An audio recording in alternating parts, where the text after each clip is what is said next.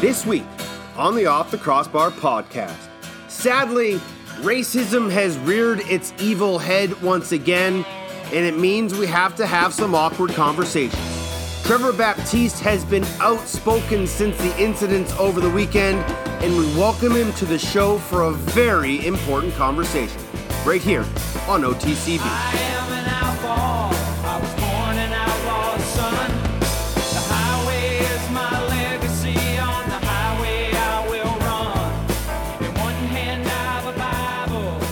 What is good, lacrosse fans, and welcome back to another edition of the Off the Crossbar podcast here on the Lacrosse Flash SoundCloud, NLL Radio, iTunes, Spotify, and wherever else you get your digital music. My name is Teddy Jenner. You can find me on Twitter at Off the Crossbar or email me teddy.jenner at gmail.com.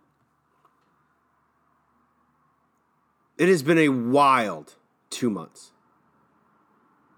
And maybe it's because of everything that has been going on over these past two months that the recent actions over the weekend in Minneapolis and around the United States have created that much more noise and volume. But maybe it is a silver lining due to COVID that we're able to truly see what is happening and truly come together as a human race to put an end to the systemic racism, the violence against people of color, and the never ending injustices that come to black people and those people of color who have not been given the head start that many of us have. It is unfortunate, it is sad, it is heartbreaking. And because of everything that has happened, we now need to start to have these awkward conversations. They're not easy conversations. They're not easy to start. They're not easy to flow thoughts through smoothly and succinctly and properly. It is a very tough topic. And if you think it is tough, imagine what it is like for our guest this week, Trevor Baptiste, and other minorities and people of color.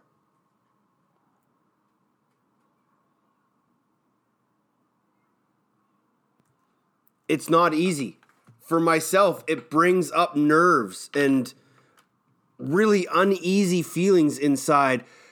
And not the conversation itself, but it's to open the looking glass to see what injustices there truly are, to take off the blinders, to peel back the layers of history and truly understand what has happened over the course of time. And to understand that it's still not going away. 2020 when we were kids, we thought 2020 would have cars flying. We thought hoverboards were going to be a thing. We thought the world was going to be a utopian place like the Jetsons. And yet, we're still here, still watching, and still not putting an end to it. I feel horrible for what is going on.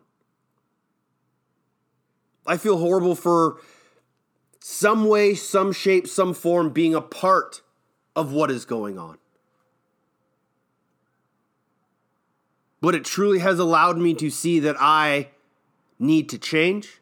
I need to be more vocal. We need to change, and we need to be more vocal. Enough sitting around. Enough letting your friends get away with insensitive jokes or comments or memes. Call that shit out.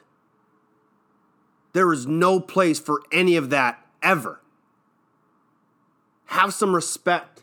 have some human decency and dignity, and stand up for all of our brothers and sisters, no matter where they come from, what they believe in, or what they look like.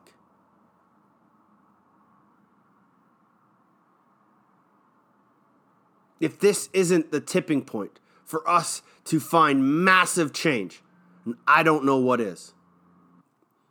I'm proud to have nieces and nephews that stand up and believe that they can help inspire change and to watch the next generation of young adults voicing their displeasure, standing up for what they believe in and what is humanly right.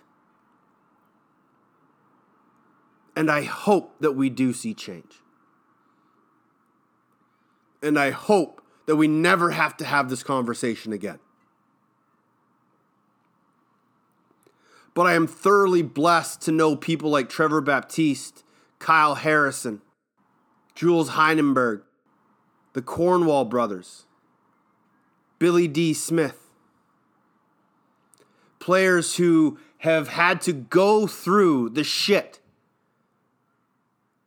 and have come out as amazing humans, leaders, adults, and great ambassadors for our sport. I'm honored to have Trevor on the show this week. Please enjoy his Instagram video. This is the audio from it, then we will get to our interview.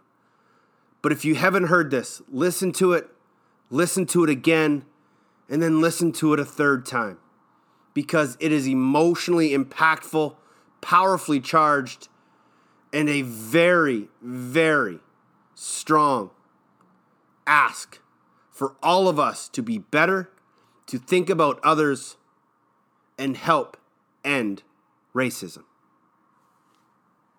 Uh, obviously, there's been a lot on my mind for for a little bit of time now, and, and I've been having a tough time really um, assessing and, and putting the words in, in light what what I've been feeling over the past few days um, and the climate that we're in.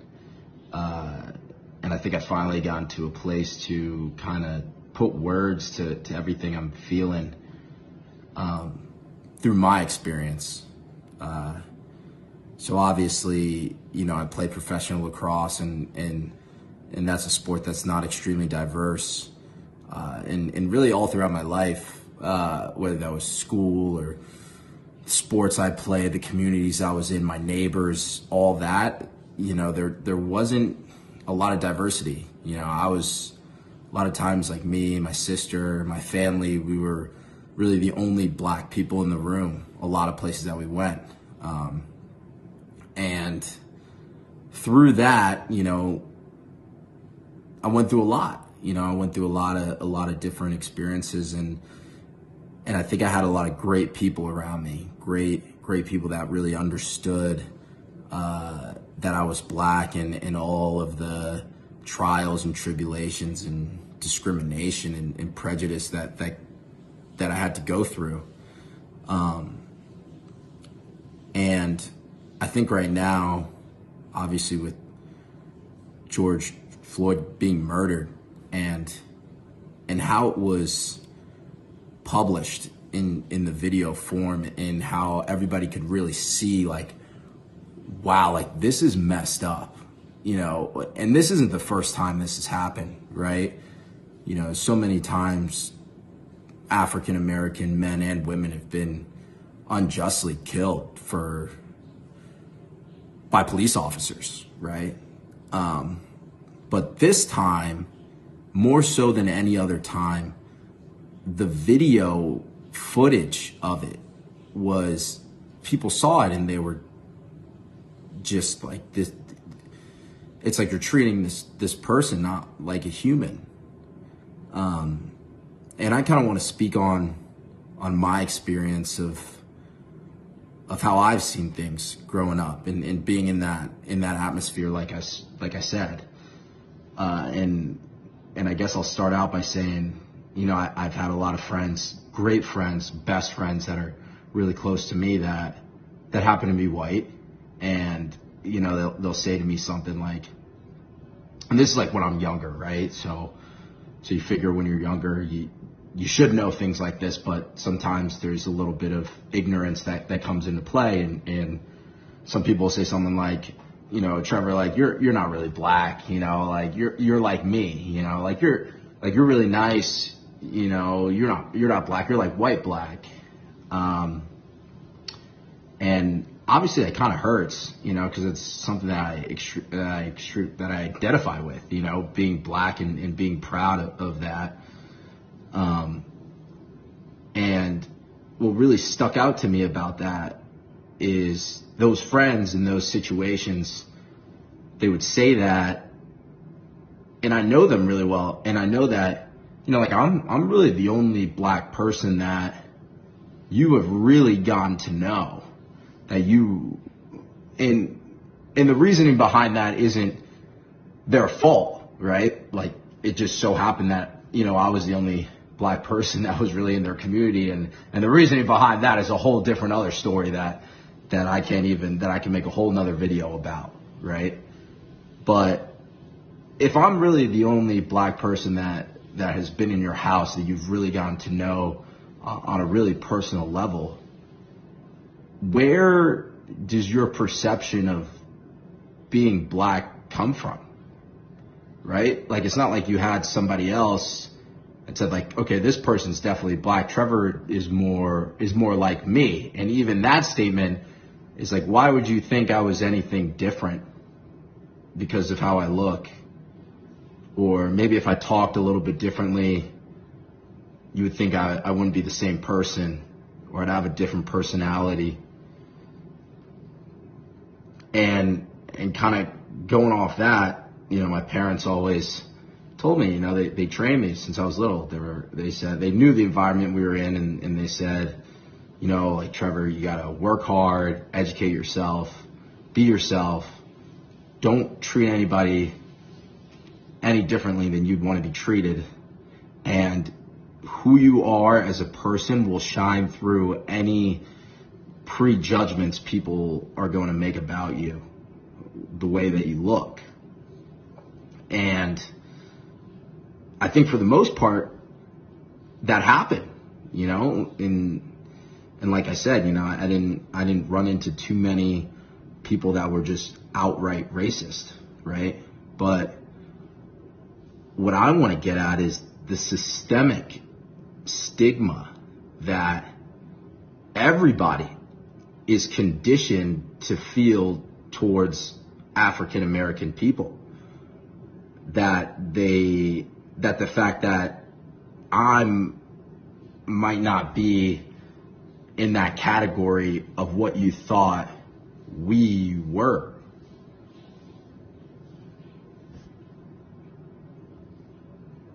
And I think that's messed up. And I don't think that's uh, a question of if you are racist, you know, like I don't think that makes I, my friend who said that to me. I don't think he's he's racist. I think he's he's still one of my best friends, right? But that almost makes it worse because it's so ingrained into our into our society and into how people think. So what I want to ask everyone really is what does being black mean to you? Even if you're not black, if you're white, Hispanic, Asian, what is what does that mean? And whatever you come whatever you come up with, right? Don't don't get upset with yourself, even if it's positive or negative. But I want you to be really, really truthful of what, what you think that means. And then once you come to that, ask yourself, why do you think that? What has painted you that picture of our race?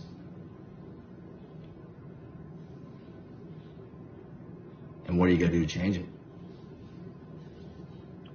The words you just heard were Trevor Baptiste during an Instagram video posted uh, a few days ago. And if those words didn't give you pause, nor make you take a breath and think, please go back and watch it again. Some very telling words, some very impassioned words, but also some very deep questions that must make us have some awkward conversations. And Trevor, I know these have been some very tough times, but I appreciate you giving us some time out of your day. How are you, my friend? I'm doing well. I appreciate you having me on, uh, Teddy. It means a lot. How you doing? Uh, I'm good. Uh, I, I, you know, it's a, a very wild time. We're dealing with coronavirus, and usually we kind of talk about, you know, what foods are you running out of, and what things do you miss. But those things seem to have been put in the rearview mirror, mirror tenfold. Um, you're in Philadelphia in the University District. How are you doing, and, and what can you tell us is going on out there? Yeah, yeah, I'm doing well. Uh, I was actually I was at my parents' house this weekend, so I was up in North Jersey. I just got back here Monday night, and um, obviously, you know, like like everyone's seen on the news, uh, obviously tons of of great uh, displays of of people protesting and and and making a stand, which is which has been great and, and really impactful, and you can really feel it's powerful. And uh, unfortunately, you know, like on the news as well, there's been a lot of rioting, you know, and, and um, some violence um, that has been broken out because of this. And you know, Philly is one of those areas, so the the uh, National Guard is is out here. You know, there's a lot of uh, military uh, vehicles and, and personnel walking around with big guns, and uh, they're kind of like all congregating by our uh, apartment building. I think that I think that's where they're you know like strapping up out here in University City, and then kind of going across the bridge to Center City. So uh, definitely been been seeing all of that um, since I've been back. Mm-hmm. So so let's let's start right at the end of your video. Um, you ask, what does being a black person mean to you? And when I think about that question, you know, I have to think because it's not an easy question for a person like myself, a white person that you know grew up uh, on West Coast, Vancouver Island, away from it all. You know, we didn't have a lot of exposure to people of color and black people, so I have to take those moments to think. And when I think about it, I think, you know, things like pain, struggle, determination, but I also think passion, strength, pride, and love.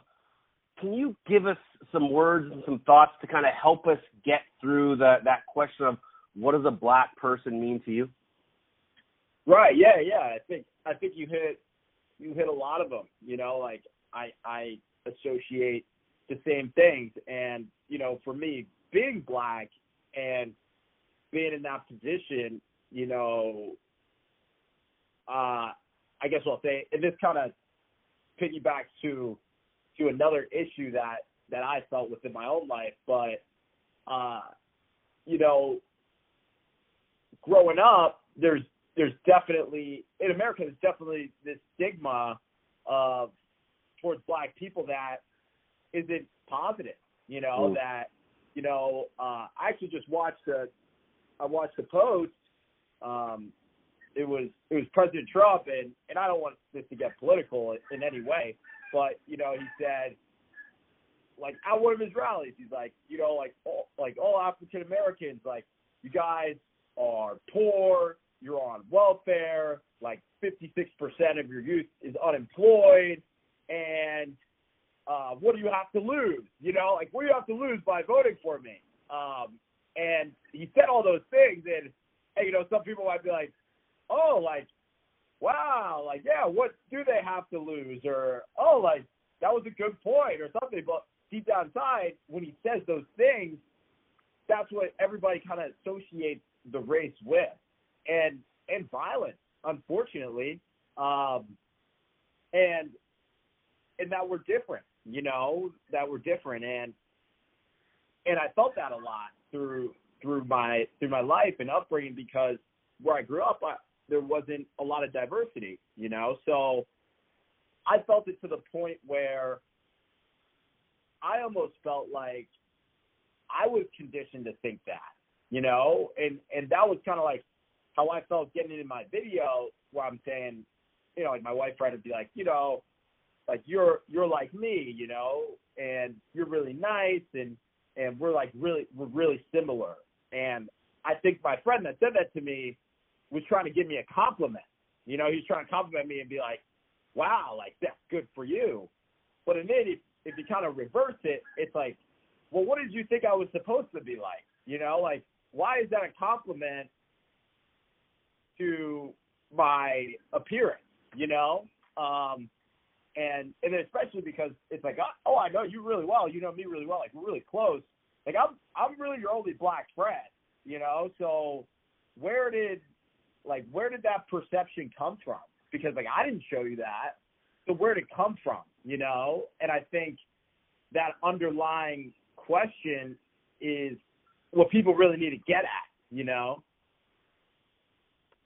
It's it's crazy because the perception of what a black person should be is what we all have in our head. If we close our eyes and we think, and when you go back, like for myself, I go back 25 years when I'm a young teenager and I think of what a black person is, I still don't really know. And the things that I learned were from television and movies and and that's where I learned from. You know, I think of this is maybe a weird comparison, but I think of the Family Matters episode where young Carl or old Carl Winslow, his dad's a cop and his son was harassed by white cops. And that's kind of really how I learned that there truly was racism out there. And it's a staggering thought to think that growing up, I had to learn about black people's struggles through TV shows made in sets. And Right. it's Right. it's you know watching Jovan Miller's Instagram stories about Black history and and reading all the things that I'm now reading that I had no idea about is shocking to understand that we were never taught those things. And so to have a perception of black people, it's very skewed to what we're taught as young kids. Right, right, and and that's that's exactly it, you know. And a lot of times people aren't having those conversations because, like you said, it like you said, it's awkward.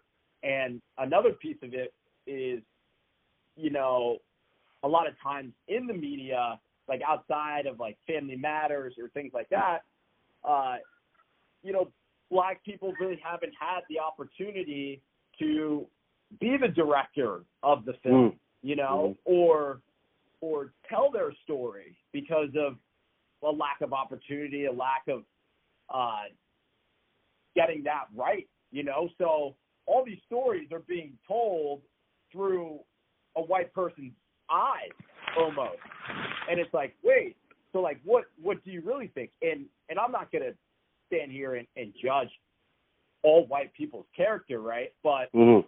you know, in the news, right, or, or something like that, historically, like you think about, I'm trying to think about the right way to say this. Say you're Mhm. watching the news and there's something like a criminal act that happens, and you know they're watching the news, they're like, "This is terrible," and if they're black, right? It, it, things have gotten better over the years, but if they're black, then they always have a lot of evidence and a lot of visuals to say like this is the person, this is what they look like, right? Mm-hmm. But more so if they're white, it's less about what they look like and more about the crime, you know? Like they're not gonna post the picture on TV. And previously, like if they post a picture, if the person was white, you know, they would kind of like blur out their eyes, you know, or like put a black line over their eyes so they couldn't really be associated with who exactly they were. But if it was a black person, it's like their full face, Mm. you know. So it's like they're, it's like you're trying to paint this picture that this is who the person is, and this is how all how all of them are, you know, um, which isn't right. when you were a young lacrosse player growing up, and you've mentioned, you know, when you grew up, you were in a diver, you weren't in a very diverse community. And lacrosse, as we all know, isn't a very diverse sport. Um, but you've mentioned that you, you know, you've gone through some tough times as a young lacrosse player. Was there anyone outside of your family that you could talk to about those moments as a kid to say, hey, you know what, I don't really feel like this is right? So I'll answer your question in, a couple ways. So uh, in the short, yes, you know, there, there's definitely uh, guys. There weren't many, right? That you know I could talk to and say, you know, like, like you know, I just feel like all the guys on the team don't understand me, or don't understand us, you know, or, Right. or they didn't understand why that was wrong, um, or things like that. And I guess a couple things when when you're in that small majority group, you know, even if you guys were to band together and say, you know, like, hey guys, like this wasn't right, you know, you're you're just so outnumbered and your perspective just is so small compared to what the whole team's perspective is on the issue. And that could be multiple uh, multiple different perspectives. That's not saying like everyone on the team is racist, you know, but they just can't understand or relate to how we're seeing it. Um, and on top of all that, you know, you don't want to be the guy on the team that starts a rift. You know, you don't want to be the guy that maybe brings something up that makes everything awkward. Then guys are kind of like walking on eggshells around each other. You know, you don't want to be that guy because you don't want that to happen because that's going to affect how you play. That's going to affect how we play as a team. So how I always thought was, you know, I could tell where somebody's heart is, and I could tell like if these guys really like me or not. You know, um, so maybe if they said something that was ignorant or maybe they didn't see it as wrong, but it really offended me, then I would say, you know, instead of bringing it up to them and being like, hey, you know, like that was messed up because of this, I would just bury it. You know, Mm. I'd just say, you know, he's he's a really like he's a good person, right? He's a good person. I know he's not a racist. Maybe what he said was racist, but I know he likes me. I know he accepts me. So if I bring it up, he might not accept me. You know, then I'm then I might really alienate myself more so than I already feel in these situations. So let me just keep my mouth shut. You know, and then when I'm talking to maybe someone that doesn't understand it, yeah, we could talk about it when it's just us two.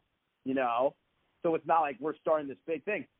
And I want to point out that that was wrong of me. You know, I should have I should have said something in those situations. I should have did something, but because of and there's a lot of other things that come into play. For example, how you stand on the team. So the overarching issue is there's a power imbalance, right? And there's a lot of powers in numbers, like I said. But also, I was talking about this with one of my friends earlier. There's a power in your placement on the team.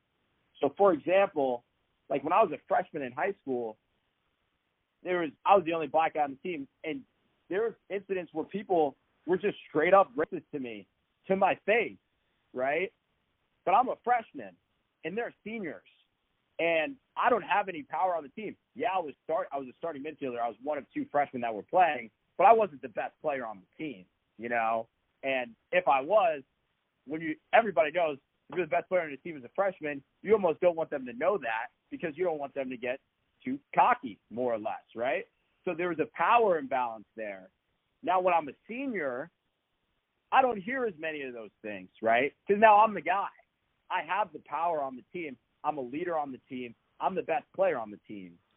So nobody's going to say something to me that might offend me because everybody's going to everybody's going to get behind him and say, "Don't don't piss Trevor off," because like we need Trevor. Right, you know, right, now we right, need right. Trevor. Yeah. Like, we don't we don't need Trevor to be pissed off, right? But when I was a freshman, and you know, like, you know, the team could probably get by without me. I brought a lot to the table, but they could probably get by. It doesn't matter. It it you see the power imbalance there Yeah. right? Um, so so there are multiple ways that that that power and influence is, is affected, and it's not just by numbers. Absolutely. Um, you mentioned, you know, you didn't want to be the the guy in the locker room to to cause a rift. What were your thoughts of Drew Brees' comments? Yeah, so uh, I thought they were interesting. You know, and, and Drew Brees, I don't know him personally, but he seems he seems like a great person, and uh, you know, Is it kind of the, is it kind of the same idea where like he's probably a really nice guy and I don't think he's racist. He just said the wrong thing. you know, I don't necessarily, and I want to be careful what I say. Yeah, yeah, yeah. I don't I don't necessarily would say like he said the wrong thing, you know, and and in his mind, I didn't. From what I understood, I didn't see the tweet with my eyes. I just heard like Mhm. what he said, and, and from my understanding, he said, I d- I still don't understand why you know guys were kneeling during the national anthem. You know, like my dad was in the military, my grandfather was in the military, and I just don't understand why you would do that. You Mhm. know, that's how I understood it. And if that is what he, in fact, said to that extent, you know, I get where he's coming from, right? And I understand where he's coming from. And I think for him, he just doesn't understand where Kaepernick and all those other players are coming from, right? But instead of saying, you know, that's wrong, like shame on you guys for doing that, you should say, well, let me try to get to understand. Let me try to get to understand why they're doing this. You know, like for the life of me, I don't understand. I think maybe he thinks it's somewhat disrespectful. Why are you Why are you doing that? You know, and and to be honest with you, that's why I think Kaepernick started the whole thing. He started it to bring light to it. I don't think he Yeah. started it to say I don't like America. Like I'm gonna kneel at the ground because like America hates black people. Like I don't I don't think that was his intention at all. His intention was I'm going to make a really, really, really big sign that people are not. So when I go to the locker room and I say, "Hey guys, you know the society's messed up. There's systemic racism. There's some things that you guys have said to me that that I don't really feel great about." When he goes to the locker room and says that, and everybody says, "No, no, no, like we're not racist. Like it's okay, it's okay. Like don't worry about it. That's not the issue here. You're you don't know what you're talking about, or why are you making this all about race?" You know, and it's very easily just deflected. I think he was like, okay, I'm going to do this. And now people are going to have to listen to me, you know? They're going to have to say, wow, like, why are you doing this, you know? Mm.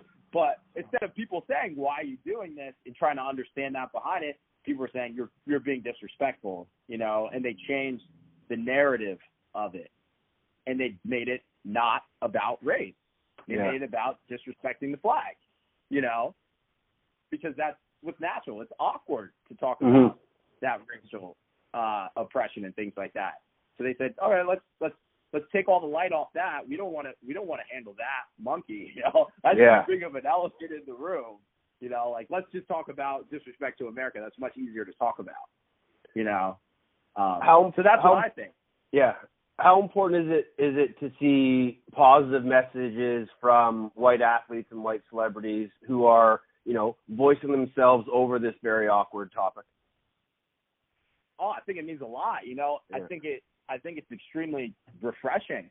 You know, it's like it. It because understanding it is the only way it's going to get better, and probably the the most purest form of acceptance, almost.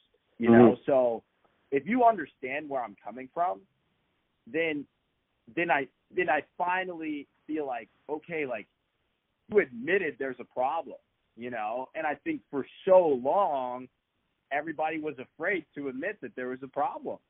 Like they were afraid to say like, oh, like this is bad, or maybe they would say, oh yeah, there's some racist people out there, but for the most part, you know, those are those people, and they're not me. So I don't understand why you want to talk about it with me, you know. Um, and I think now it's to the point where it's like, whoa, like there's a really big issue, and they're bringing light to it, and and it's also extremely empowering for someone like me because now I feel like I can talk about this stuff. And I didn't even realize how much I was even bearing all of these things. You know, yesterday I was driving around Philly and I was just thinking about all all the things and I like started tearing up. Like I started Mm. tearing up by myself. I was like, whoa, like like it's it's such a, a revelation for me within my own mind as well. Um, not just on the outside. How did the lacrosse family welcome you in as a, a young black man? Like how you're saying how do they or how did Yeah, how did they, how did they welcome? Like like were there a lot of people like you, like when you were growing up? Like we kind of talked about there was was there a lot of pushback for for you being out there, or was there like, hey man, he's just one of us. He's he's part of our team. Yeah, so so in lacrosse, um, I think I was widely accepted, and there were and there were a couple uh, other black kids that that joined the team um, as well. But I think for me, and I'm speaking on my experience, my whole community wasn't very diverse, right? Mhm. So all the friends that all my friends that lived in my town, you know, and like the surrounding towns, it was like kind of 90% white, 10% black, you know? So like I didn't even really I had some black friends, but I didn't have many, you know? Mm-hmm. Um and I felt like growing up I became comfortable in those environments where, you know, I'm the only black guy in the room, you know, and and all the implications and, and feelings that come with that. And and like I said like I said earlier, kind of that that process of burying things, like I was just continuously burying things through my whole childhood and my whole life and I just got used to it. I just got used to it. So when I started playing lacrosse in middle school, it wasn't anything new for me. And all my friends at that point played and they asked me to play. They were like, You should come out and play lacrosse with us. We think you would like it. We think you'd be good. You're really good. We play football with you. You're really good at football. You should come out and play. And I was like, All right, like I'll come out and play. You know? So it wasn't anything that I wasn't used to it and I and I felt accepted. Um and I knew all those things I was gonna have to go through in the process and I was already going through them. So I'm like, what's the difference? Let's let's play another sport. Uh, and then kind of as I got older and, and then went on different teams, you know, I think I was widely accepted, but I think there was kind of that uh, ignorance a lot of times that I ran into, and it kind of all stemmed from not knowing. Mhm. And it just kind of goes back to like I didn't want to start a rift, you know, or I want these guys to accept me. So if I really, really point out how I'm different, then maybe they're not going to accept me anymore, um, and things like that.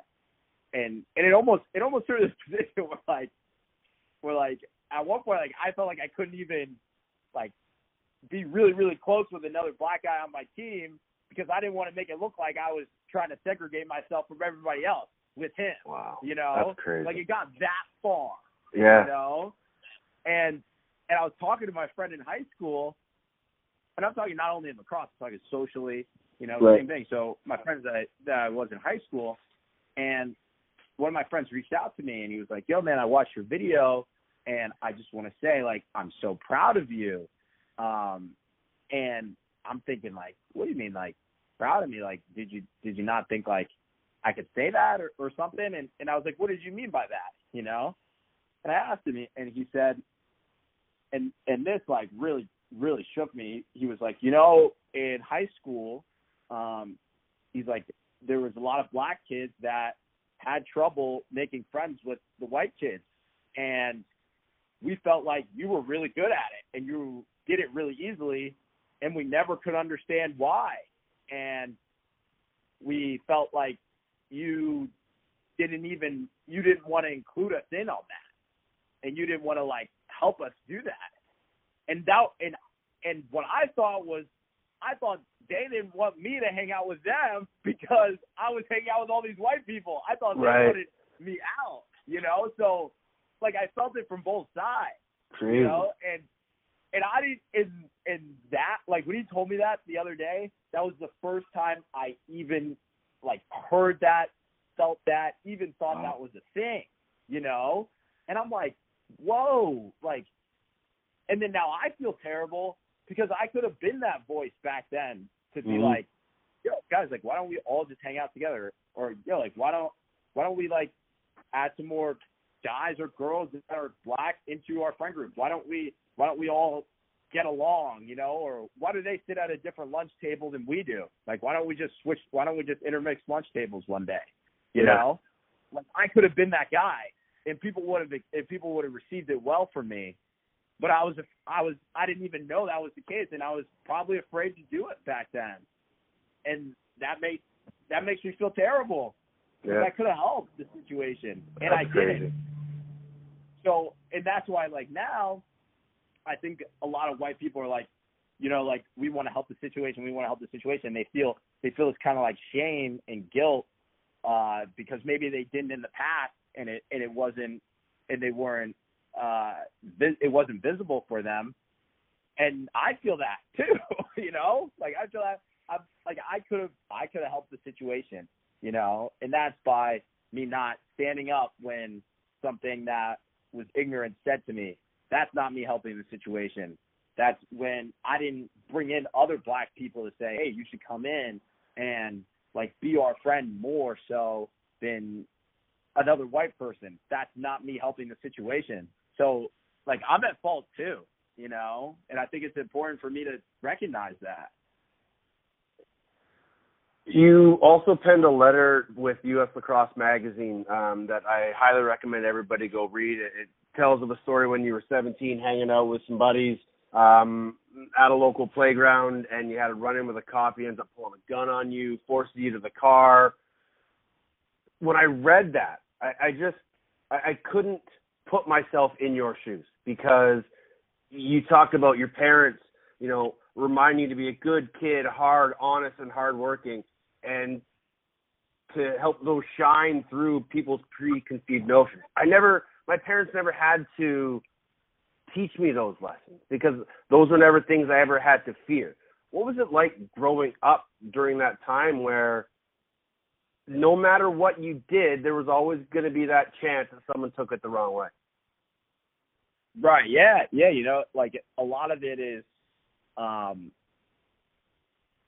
like I had to be taught. I had to be trained that. Like those conversations that I have with my parents.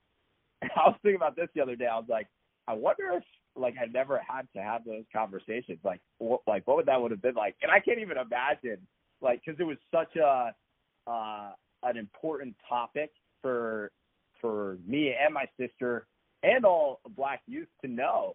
It's like like when I get pulled over, it's not just I'm getting pulled over because I was speeding or I made a wrong turn or I turned on red or something or or maybe whatever. It's like like this could be a really bad situation. Like you have to be on point with what you're doing when this police officer comes to your window, you know? And like it it and I was taught that at a young age, you know? Like or or something as simple as like you know, when you're walking when you're walking around with your friends or alone, don't wear your hood. Don't put your hood on. And I was and some of the stuff you don't understand. Like when I'm a kid, I'm like, why? Like all my friends are walking with their hood. I'm like, I, I like it's cool, you know. And my mom's like, you can't do that. Like people are gonna think you're something that you're not, Yeah. you know. Something that simple. Um, so you get, so then you get kind of like these uh, these radars, you know, that that you built in, and, and you know how to kind of navigate the space a little bit more because all it is is my parents were trying to protect me, you know. Yeah, yeah.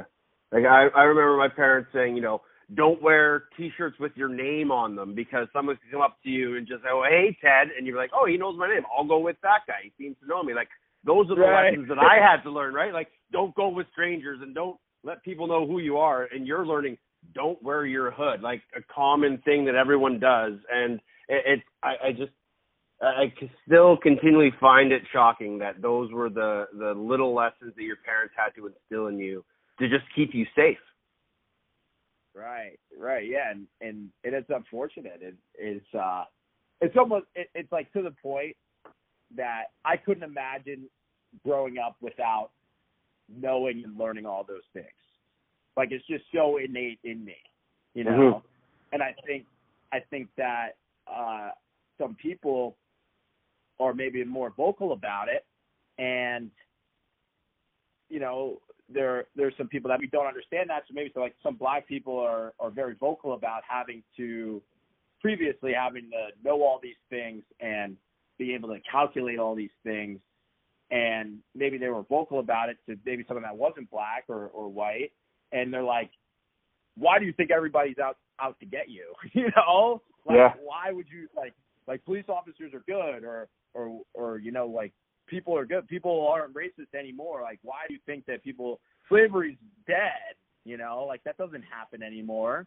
Um but like it does. And it's Mhm. the truth. The younger generation seems to really have a grasp on the idea of change more than any generation that I've seen. I think they get it and they understand it because slowly those notions of racism or I hope maybe that and maybe that's the ignorance in me. I hope is slowly starting to fade and this new generation uh, of all of our youth are starting to understand that everybody is equal.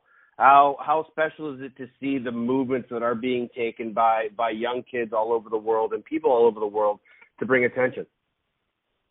oh it's it's it's amazing you know and and people of all different races backgrounds regions coming out and and and speaking their mind to it, it it's it's powerful it's very very powerful and i think to your point you know i think that uh and i said this in the video like how how george george george floyd's uh murdering was was recorded and how it was published Mm. I think says was really the spark in that, you know, because like I said, like this has happened before, but the way it was portrayed, there wasn't an there wasn't an opening to say, okay, well, what was George doing wrong?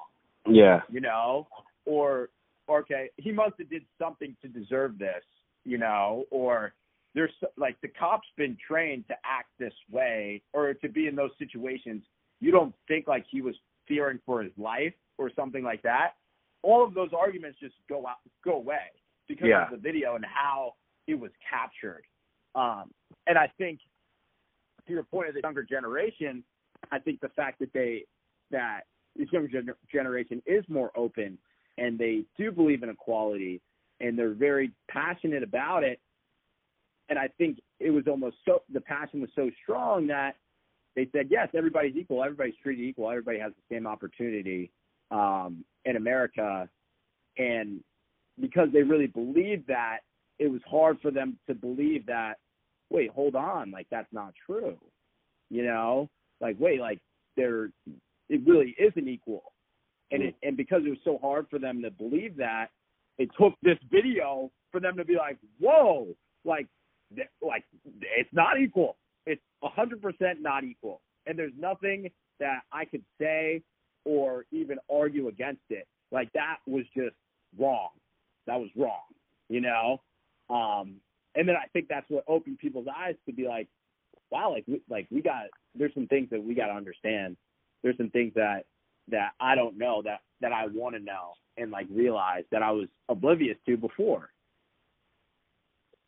What role does the lacrosse community, the the PLL, the NLL, and all the leagues and, and players that are in our community, what role do we play in educating people in these injustices and, and continued racism that we see?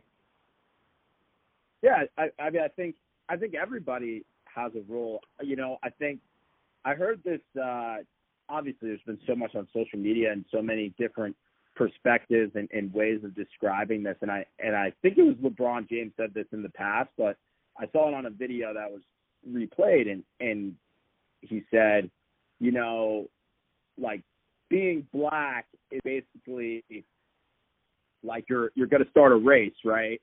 And you know, they start it, and everybody that's black can't start until everybody in front of them is 300 meters ahead of them. Okay, so you, and you figure right, like people are ahead or, white, you know, like they started the race.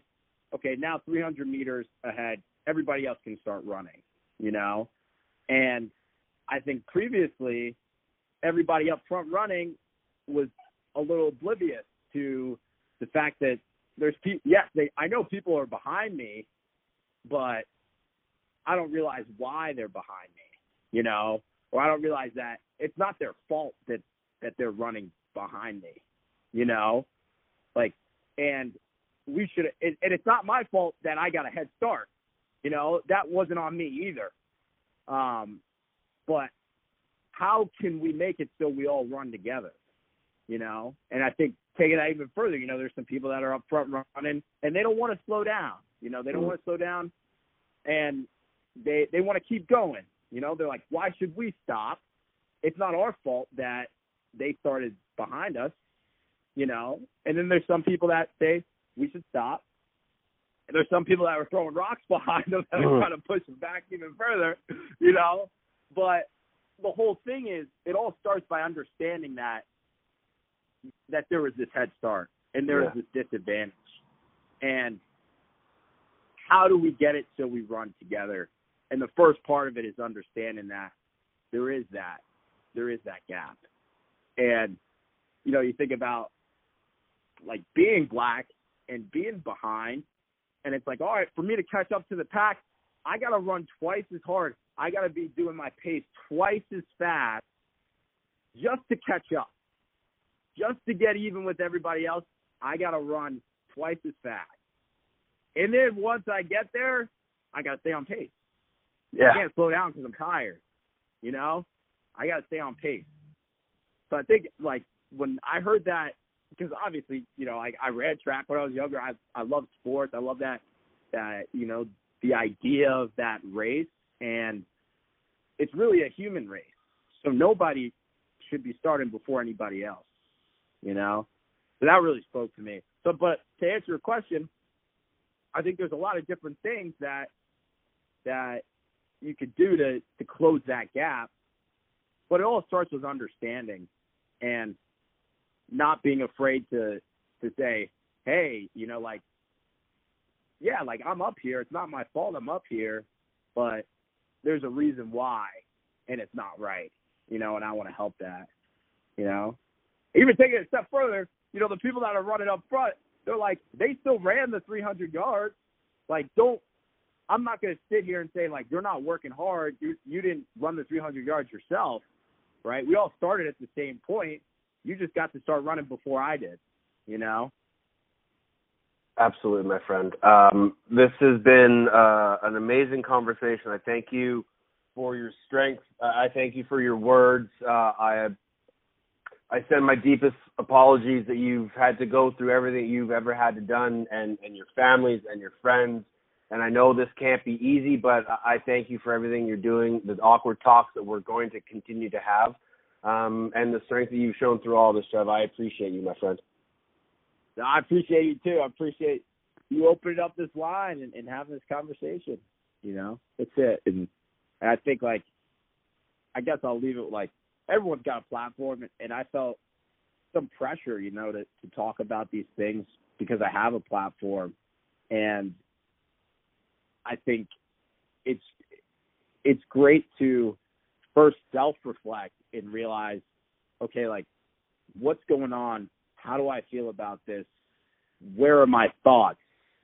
Then go ahead and, and, and talk about it, you know, because I think a lot of times there's a lot of emotions that come into play and, and sometimes people misspeak or they or they thought they felt one way and they feel another way, you know, and you know, it's okay to just today and just think about it, you know. Um that's what I'm trying to do now. And hopefully I'm doing an okay job, you know. hopefully I'm You're doing a fantastic job, my friend. You are doing a fantastic job. Um, say hi to the boys out there in Philly for me. Stay safe. Um, I, you know, I know uh, the news of the NLL canceling their season comes out today, but kind of seems, uh, you know, kind of COVIDy. It's kind of in the rearview mirror right now. So, uh, unfortunately, we won't be able to see you on lacrosse bowl, but PLL Island coming soon. You're looking forward to that? PLL Island, I'm jacked up, man. I'm just obviously with COVID and, and not being able to finish out the NLL season, it's like, you know, as a competitor and an athlete, you want something to play for. You know, you want to be training to with with that idea that you're going to be able to compete soon. So I'm excited to to get that opportunity. and uh, we'll see how it goes. I'm rooting for the Atlas, obviously. Let's go Atlas. Bulls. Let's go. Uh, let's go Bulls. Let's go Bulls. All right, buddy. Stay safe. Um, you know, uh, keep up the good fight, my friend. We'll talk soon. Cool. All right, sounds great. Thank you. That's Trevor Baptiste, and my goodness.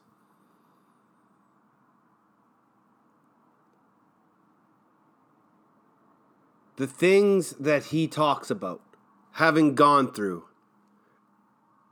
and to have the strength and the humility, even to flip it back on him to say, you know what, maybe I could have helped made a difference back then. Makes me think of how much more I could have done and should be doing. I can't thank Trevor enough for coming on, sharing his stories and experiences with us. Again, go back and listen to his Instagram video. Ask yourself, what does being black mean to you? And where do your preconceived notions of what it means to be a black person come from?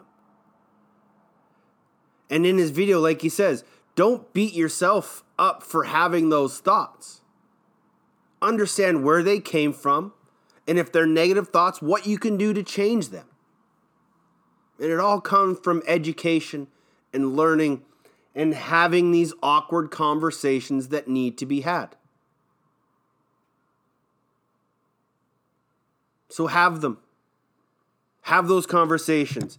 Don't let racism continue to find footsteps in our society. Put an end to it. Be strong in your convictions. If it is one of your longtime friends and they make a dumbass comment, call them out.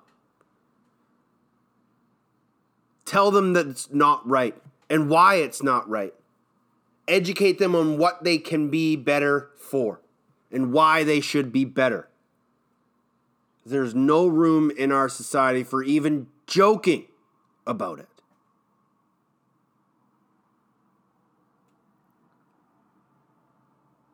I stand with you all. And I hope we can end this very, very soon. So stay safe. Act with peace, humility, and not hate.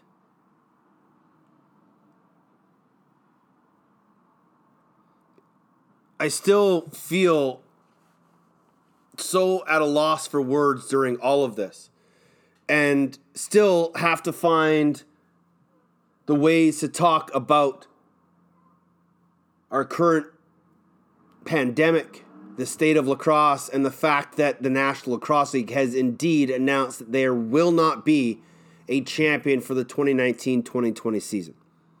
The news came out from the NLL on Thursday that it just wasn't going to be possible. If you listen to our conversation with the commissioner a couple of weeks ago, they were under two very big time constraints. Well, one very big time constraint, and that was the expiration of players' visas. And the other one was, was an immigration issue and getting players back and forth across the border, which also stems from the visas. But also, as we kind of talked about last week, Canadians have to be quarantined anytime they cross the border to come back home. So that's two weeks every time. So the NLL was really in a short window. And unfortunately, the decision has been made to close that window. I believe it is the right decision. I think keeping players healthy and not putting them at risk is the best decision possible. So now we can look forward to what's next. We've got a draft coming in September. It's probably not going to look like the draft we had last year in Philadelphia. Most likely going to be online, but we still have a draft. We got to figure out if Jeff Teat's going to come out early, if he's going to get that fifth year. And we can also start looking to the 2020 2021 season and the 35th anniversary of the National Lacrosse League. So while we don't have lacrosse of the indoor variety, we'll have it back very shortly. However, as we mentioned with Trevor, PLL Island is due to happen in July.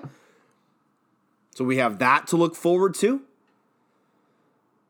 So there are some positives in what has been a very difficult and somewhat negative week. But again, the bigger picture here isn't the rough news that there will be no NLL tournament or that CLA has canceled all major national tournaments. The bigger picture is people, please stay safe. Let's end the hate. Let's help educate. And let's allow the human race to run at the same pace, the ra- same speed, at the same time. Thank you to Trevor Baptiste. Thank you to all that have given their voice to this cause and this idea of bringing us all together instead of continually pushing us all apart. You can find me on Twitter at off the crossbar or email me teddy.jenner at gmail.com. I love you all. Stay safe, keep smiling, and as always, and even more so than ever, be excellent to each other.